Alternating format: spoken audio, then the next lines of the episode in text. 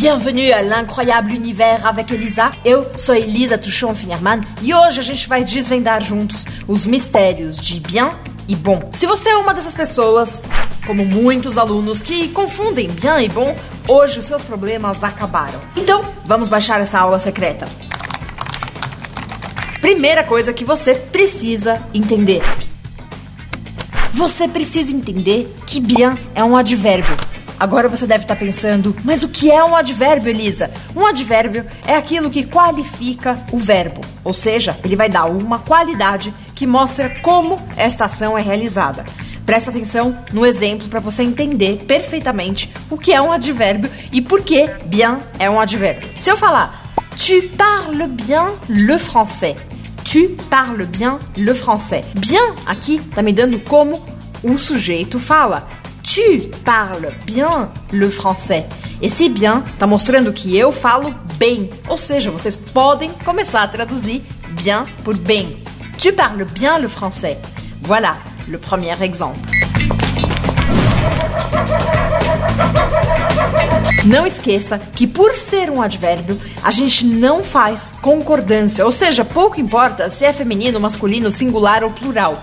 Bien é sempre bien, não tem variação. Agora eu vou baixar o segundo exemplo secreto. Alô? Oui? Ah, d'accord. Bom, a segunda palavra, como a gente falou, é a palavra bom. Bom é um adjetivo. Qual é a diferença entre adjetivo e advérbio? Então, saiba, meu caro gente, que um adjetivo é aquela palavra que vai qualificar um substantivo, um nome, e não uma ação. Lembre disso. É exatamente a mesma coisa. Ele vai dar uma qualidade, mas não da ação, mas de alguma coisa, um substantivo, um nome como que estaria numa frase. Vamos ver um exemplo para isso ficar mais claro. Il a de bonnes notes en français. Il a de bonnes notes en français. Aqui, bonne aparece no feminino e no plural, porque not é feminino e plural. Então a gente já está entendendo que bom faz sim a concordância entre gênero e número. Ou seja, se for plural, precisa aparecer no plural. E se for feminino, precisa aparecer com a marca do feminino. Ou seja, bom pode virar bonne e no plural, bom ou bonne. Não tem diferença na pronúncia do singular e do plural entre feminino e masculino. A única diferença é do masculino para o feminino que a gente muda a pronúncia. Bon, bonne. D'accord?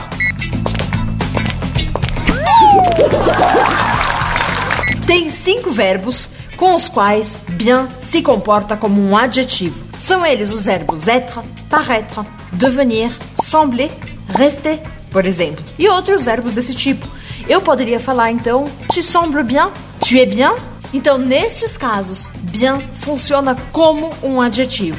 Ele está qualificando o sujeito e não o verbo. Alô? Ah!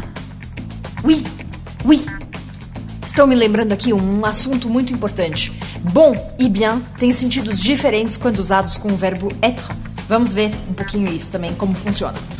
Bom, usado com o verbo être, é um julgamento afetivo, ou seja, eu poderia falar cette tarte est bonne. Eu tenho a sensação de que esta torta é boa, ou c'est un homme bon. C'est un homme bon. Eu tenho um afeto por esse homem que mostra que ele seria uma boa pessoa. Agora, bien acompanhado do verbo être é um julgamento moral. Alguns exemplos: c'est un homme bien.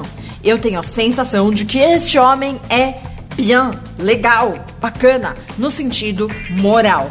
Ou ainda, cette maison est bien. A gente usa então bien e bom acompanhados do verbo être com objetivos um pouco diferentes. A palavra bom pode ser usada com alguns verbos de uma forma invariável. Por exemplo, quando eu falo il fait bon, il fait bon. Ao falar il fait bon, eu nunca vou mudar esse bom. Isso significa que a temperatura está agradável. Ou ainda sentir bon.